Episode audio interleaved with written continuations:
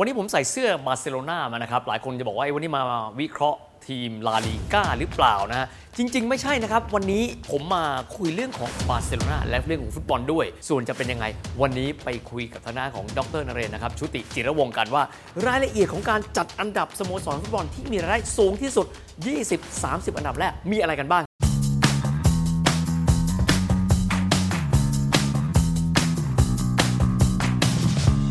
นั่งอยู่กับคริสเตียโนโรนัลโดนะครับเพราะใส่เสื้อยูเวนตุสนะฮะส่วนผมใส่เสื้อบาร์เซโลนานะครับของยุคมาราโดน่าด้วยนะครับ เพราะเรากำลังคุยกันอยู่นะครับ วันนี้คุยกันถึงกันถึงเรื่องของ Football Money League สัปดาห์ที่แล้ว ดรมาบอกว่า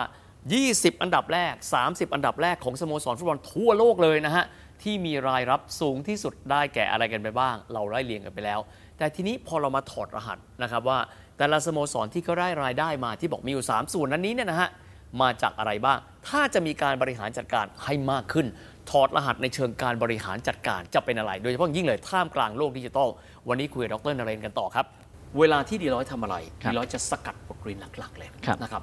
ออกมาให้กับคนที่เขาอ่าน report ได้เข้าใจกันด้วยครับแล้วก็นำไปมีการพัฒนาต่อไปด้วยครับ Key findings ครับหรือการค้นพบหลักๆ ในการที่เราจัด ranking เอา 20 อันดับนี้ได้แก่อะไรบ้างครับ อันที่หนึ่งเลยที่เห็นชัดเลยนะครับ อย่างที่ผมได้พูดไปหลายครั้งก็คือว่ารายได้ของ football club มันมาจาก 3 ส่วนครับนะฮะอะมาจาก match day คือค่า ticket ตั๋วครับค่าเข้านะครับ broadcast แล้วก็ commercial เนี่ยเราก็จะแนะนำอ่า football club ซึ่งบางบางบางพวกก็เป็นลูกค้า Deloitte อยู่แล้วเนี่ยนะครับก็บอกว่าสิ่งที่คุณควบคุมได้ก็คือ commercial และ match day เพราะว่า broadcast นี่คือไม่ได้มันมันทำอะไรไม่ได้ มันเป็นลีกนะฮะคุณ fix มัน fix มาอยู่แล้ว แล้วเอาคุณทำได้นี่คือคุณต้องแข่งให้ดีแล้วอ่าโอเคต้องเตะให้เก่งให้ผลงานคุณได้ดีอ่คนเข้าสนามเยใช่อะๆถ้าคุณ performance คนซื้อดีตั๋วมันก็ปีรายได้เอะๆก็ตามมาถูกไหมจริงครับมันไม่แค่รายได้มันมีเรื่องอื่นอีกนะแต่ match day และ commercial เป็นสิ่งที่ควบคุมได้อืมเพียงแต่ match day เป็นอันที่มันยากนิดหนึ่งเพราะว่าการขยาย stadium ปรับอะไรมันไม่ใช่เรื่องง่าย มันโครงสร้างพื้นฐานนะเออมันมันลงทุนสูงด้วยใช้เวลาอีกครับนะฮะอืมอืมแต่อันที่มันเร็วหน่อยและควบคุมได้คือ commercial ครับนะครับและณวันเนี้ยมันมีแพลตฟอร์มอื่นอืมๆที่คุณสามารถที่จะ commercialize หรือ capitalize ไอ้เจ้าเนี้ยได้อืม ต้องอย่าลืมว่า football club ก็เหมือนแบรนด์หนึ่งแบรนด์นะจะเสื้อผ้ายี่ห้อแบรนด์ A แบรนด์ B ฟุตบอลก็เป็นแบรนด์หนึ่งแบรนด์อืมอืมคุณเป็นแบรนด์ปุ๊บคุณสามารถที่จะ leverage หรือใช้ประโยชน์จากความเป็นแบรนด์ได้ ครับ คุณเป็นเจ้าของ content อืมก็เหมือนเนี่ยเหมือนถึงคุณมีนักฟุตบอลดัง ๆ มีดารา มีนั่นมีนี่ฮะคุณอาจจะมี interview เฉพาะนักเตะคนนี้คุณมีหลังที่ locker room คุณอาจจะมีอะไรลูกเล่นที่เป็น content ได้ content ต่างๆเหล่านี้ คุณจะมาปล่อยใน traditional media ก็ได้อ่าฮะ หรือในวันนี้เรามี new media เยอะแยะครับถูรักบไหมฮะ เรามี mobile app อืมเรามีแพลตฟอร์ม YouTube อื่นเช่น Channel แม้กระทั่ง Netflix อะไรก็นึกออก Instagram และโอ้ยคุณมีแพลตฟอร์มอีกเยอะแยะที่คุณครับจะทำได้ ตัวอย่างลิเวอร์พูลก็มี YouTube Channel ของเขาครับที่ที่คุณ subscribe เนี่ยสมมติตัวอย่างนะครับ ช่องทางการหารายได้ใหม่ๆ บนแพลตฟอร์มใหม่ๆมันมีเยอะอืมอันที่ 2 ที่เราแนะนำซึ่งผมเชื่อว่า football club หลายอันก็ทำอยู่แล้วล่ะนะครับคือเรื่องของการ internationalization คือการออกไปนอกประเทศตัวเองโอ้ ไปโปรโมทเจนว่า football club พวกเนี้ยก็จะมาโปรโมทนอกประเทศครับมาประเทศเราบ้างหรือไปสิงคโปร์ไปที่ไหน เพื่อจะหาแฟนเบสเยอะขึ้นครับนะครับแล้วอย่าลืมว่าแฟนเบสพวกเนี้ยรุ่นหลังๆเนี่ยมันมีเรามีเจเนอเรชันใหม่ๆเจน Z เราชอบพูดถึงครับเจน Z เนี่ยเขามีวิธีการคิดอีกแบบหนึ่งนะคือเจน Z เนี่ยเขาจะตามบางทีเขาตามคนมากกว่าอืมตามคลับ อันเนี้ยน่าสนใจอืมดรก่อนที่จะไปถึงเจนซ บางทีผมเห็นจำนวนคนที่ตามอืม นะครับ เช่นเรื่องของ Inst- ปัจจุบันนักเตะใช้อินสตาแกรมค่อนข้างเยอะมากนะครับ ดีร้อยพอมีสถิติไหมครับว่า การตามคนกับตามคลับ มันไปในทิศทางเดียวกันไหมครับ อันหนึงที่น่าสนใจมากคือนักฟุตบอลเดี๋ยวนี้ก็เขาก็เขาก็เล่นนะฮะเขาเล่นโซเชียลมีเดียอยู่แล้วเพราะฉะนั้นเขาบริหารเรื่องพวกนี้ได้ค่อนข้างดี อืม ตัวอย่างหนึ่งอย่างบาร์เซโลนาเนี่ยตัวทีมตัวแฟตัวตัวฟุตบอลคลับเนี่ยมีคนตามอยู่ 80กว่าล้าน อันนี้คืออินสตาไอแกรมจีไอใช่จีไอโอจีเค ครับแต่เมสซี่เนี่ยร้อยสี่สิบล้านเมสซี่เยอะกว่าคลับนะเมสซี่เยอะกว่าคเยรัอะบกว่าคลับเยอะกว่าตัวโอเคคลับอืมเออซึ่งเป็นที่น่าสนใจว่าเออตัวนักเตะเดี๋ยวนี้ครับเป็นแม่เหล็กจริงนะฮะแล้วคุณก็ต้องเพราะฉะนั้นถ้าทีมไหนมีแม่เหล็กอย่างเงี้ยคุณต้องใช้ประโยชน์ให้มากที่สุด เพราะเขามี fan base ที่ดีอยู่แล้วขยายผล leverage ขยายผลใช่ไหมใช่อีกทีมที่น่าสนใจเป็นทีมที่บริหารเรื่องโซเชียลมีเดียได้ค่อนข้างดี ก็คือเรอัลมาดริดเรอัลมาดริดนี่เป็นทีมในแฟนคลับทั้งหมดเอ่อ football club ทั้งหมดที่มีคน follow โซเชียลมีเดียเยอะที่สุดเท่าไหร่ครับร้อยกว่าล้าน แต่ผมจำตัวยเลขไม่ได้ร้อยร้อยสิบเยอะที่สุดเลยเหรอร้อยกว่าเยอะสุดใน football club ทั้งหมด โห อย่างบาบาร์เซโลนาเมื่อสักครู่ 80 ใช่ไหมฮะเออผมเรอัลมาดริดอะเยอะสุด เยอะสุดผมไม่เคยทราบเลยเรอัลมาดริดจะเยอะขนาดนั้น เอ่อเราถึงมองว่าถ้าคุณมี fan base ขนาดเนี้ยที่ร้อยกว่าล้านมาตามคุณเนี่ยคุณก็ต้องใช้ประโยชน์ด้วยอะไรก็แล้วแต่ครับ ใช้ประโยชน์เพื่อวิเคราะห์ข้อมูลลูกค้าว่าลูกค้ามี pattern แบบไหน ชอบซื้อตั๋ววิธีไหนเอ่อชอบรูปแบบเรายังไง ชอบซื้อมาใช้เรายังไง คุณก็สามารถวิเคราะห์ได้ใช่ไหมเมื่อคุณมีข้อมูลตรงเนี้ยพอคุณวิเคราะห์ได้คุณก็สามารถสร้างแคมเปญต่างๆได้ ครับ คุณจะมี loyalty โปรแกรมไหมซื้อเสื้อหนึ่งอะไรก็ว่าไปสะสม เพราะคุณก็สามารถที่จะเล่นลูกเล่นกับข้อมูลต่างๆที่แล้วเอาคุณมีได้ Data ต่างๆ เพราะโซเชียลมีเดียปัจจุบันต้องบอกว่าเขามีฟุตปรินเขาอืมเห็นได้ตลอดและสามารถนำไปขยายผลต่อไปได้ด้วยใช่โอ้โห อันนี้เยอะแยะมากมายเมื่อสักครู่ พูดถึงเรื่องของ new fan base ครับ Gen Y ติดค้างอยู่บอกว่าอืมเขาอาจจะนึกคิดไม่เหมือนเช่น อืม baby boomer อืมหรือพวกเราซึ่งเป็น Gen X อืมแตกต่างไงครับดรคือเจนใหม่ๆ เท่าที่เราเห็นนะว่าเจนเจนแซนะฮะเขาเริ่ม follow ตัวนักเตะ บางทีมากกว่าตัวคลับโอ้มีพวกเนี้ยถ้านักเตะคนเนี้ยอยู่คลับนี้อยู่ครับ FC เนี้ยเกิดย้ายไปปุ๊บเนี่ยบางทีเจนแซพร้อมจะย้ายเลยเนี่ยครับขณะที่เจนเราเนี่ยถ้าเราชอบแฟนเอ่อฟุตบอลคลับไหน เราก็มักจะอยู่กับฟุตบอลคลับนั้นอืมอืมเราจะไม่ได้ยึดยึดติดกับตัวนักเตะเท่าไหร่ครับแต่เจนแซไม่ใช่เจนแซบางทีตามคนเตะไป นะเพราะฉะนั้นเป็นสิ่งที่ฟุตบอลคลับก็ต้องบริหารจัดการเรื่องนี้ให้ดีนะครับว่าคุณมีนักเตะไปไม่เตะก็จริงครับคุณจะทำไงให้เขาอยู่กับคุณนานๆโอ้นะโหหนึ่งอยู่กับคุณนานๆสองคุณเอา Data ที่เขามีจากที่บอกเมื่อสักครู่ใช่ไหมที่มีส่วนตัวของตัวคลับคุณจะมา leverage มันยังไงครับนะครับที่ให้มันเหมาะสมด้วยนะครับอืมอืมอืมคือเพื่อให้เขาอยู่กับเรานานๆครัๆบแล้วเราก็ได้ประโยชน์ด้วยอืมนะครับดรดูทั้งหมดแล้วคิดว่ามี remark อะไรที่มีความน่าสนใจเกี่ยวกับทีมต่างๆ เหล่านี้เพิ่มเติมอีกไหมครับครับ จริง ๆที่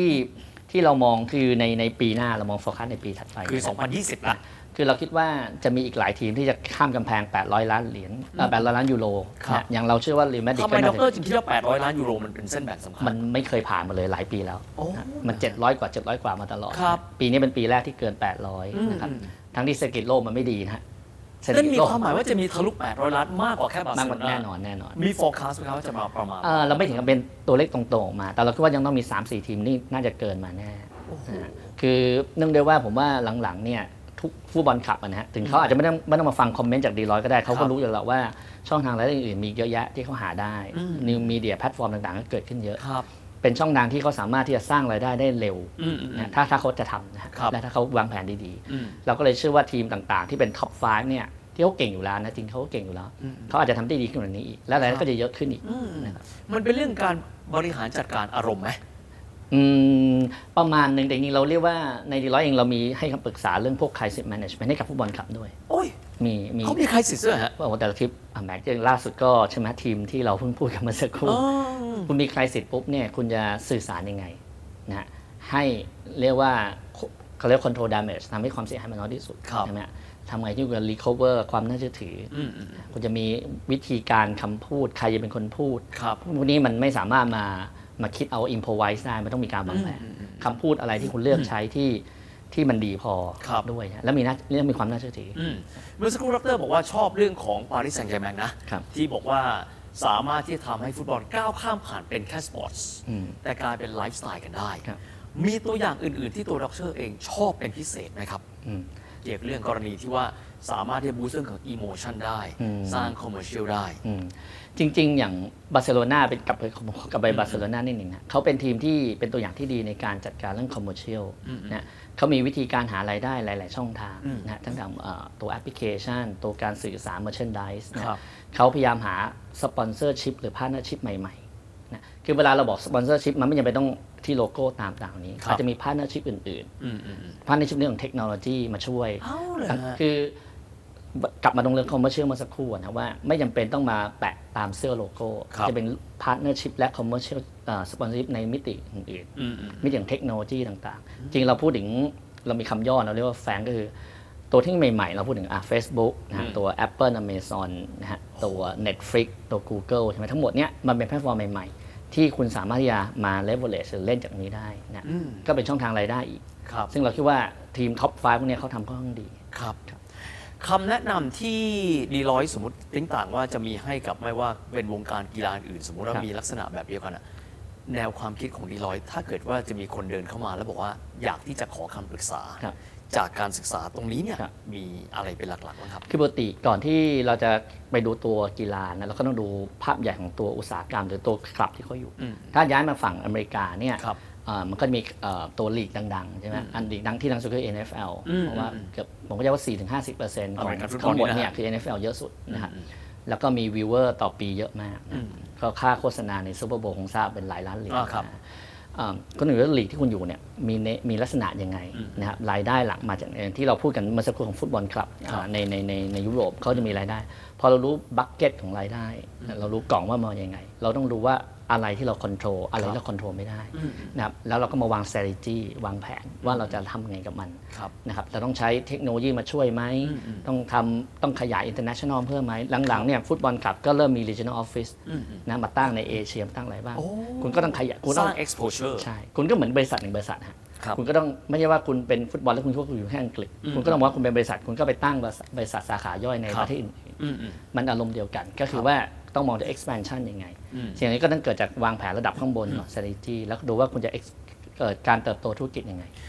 ส่วนหนึ่งเลยเมื่อสักครู่ดรต้องไปดูแพลตฟอร์มใหม่ครับๆ ในการที่ติดต่อสื่อสารมวลธรรมการที่มี YouTube Channel ครับ การที่มี IG มันเพิ่มมูลค่าการตลาดของเขาได้ยังไงอะโอ้แน่นอนคือผมว่ามัน reach คนได้ง่ายขึ้นเอาการ reach คนละ ใช่เลชคนได้ง่ายขึ้น จริง ๆ สื่อพวกเนี้ยมันทำได้หลายหลายมิตินะในมิติของที่ว่าเราเรียกว่ามีทั้ง on pitch off pitch หมายถึงว่าคนที่เข้าไปอยู่ในสนาม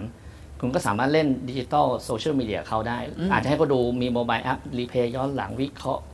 ต่างๆนี่คุณสามารถสร้างคอนเทนต์ที่เป็น Exclusive และอยู่ในขณะที่กำลัง Content แข่ง exclusive เข้าใจละ และเฉพาะคนที่ subscribe คุณ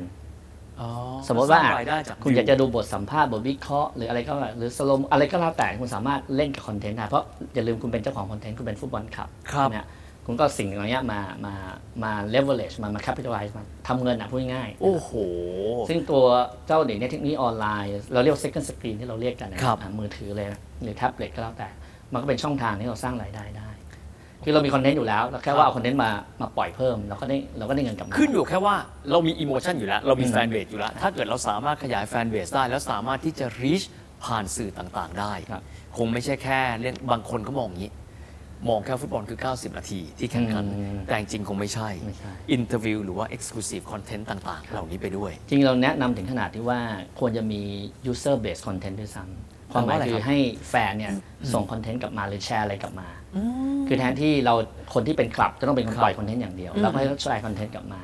มันก็เป็นการสื่อสารกันทำให้แฟนคลับยิ่งรู้สึกดีนะแฟนก็รู้สึกว่าเอ้ยโหนี่เราคุยอะเหมือนกับคุยกับคนอะไม่ได้ครับคุยกับบริษัทมีความเชื่อมกันอืมผมก็ยิ่งดึงให้เขาอยู่กับคุณนานขึ้นดรพูดได้ดีมากเพราะว่าผมสังเกตอย่างว่าเวลาที่เราไปเอ่อ follow นะครับเช่น IG ของทีมต่างๆ จะพบว่าหลายสโมสร follow เราครับอืมเราจะมีความรู้สึกว่า เราเป็นส่วนหนึ่งเขาด้วย นอกเหนือจากนี้ยังมีคอนเทสต์บางอย่างผมเคยเห็นนะฮะเช่นถ่ายภาพกับประเทศที่เขาอาจจะไม่ได้มาถึงเยอะนักนะครับแล้วเสร็จแล้วก็เป็นอยู่ในซีน ซึ่งเป็นอย่างเช่นว่าบ้านเราแบบนี้เป็นต้นทำให้เขารู้สึกว่าใกล้ชิดกันมากขึ้นด้วยนะนะวันนี้ผมว่าหลักๆนะครับเราคงได้ทราบรู้จักฟุตบอลไม่ใช่แค่ลีก ไม่ใช่แค่ผลการแข่งขัน แต่ยังมีเรื่องของรายได้ revenue ที่เขาเรียกว่าฟุตบอลมันนี่ลีกกันด้วย จากการศึกษามาของดีร้อยปีนี้ปีที่ 23 แล้วด้วยนะทำให้เรารู้จักฟุตบอลมากขึ้นด้วย และนี่แหละครับก็คือที่เราในวันนี้ครับ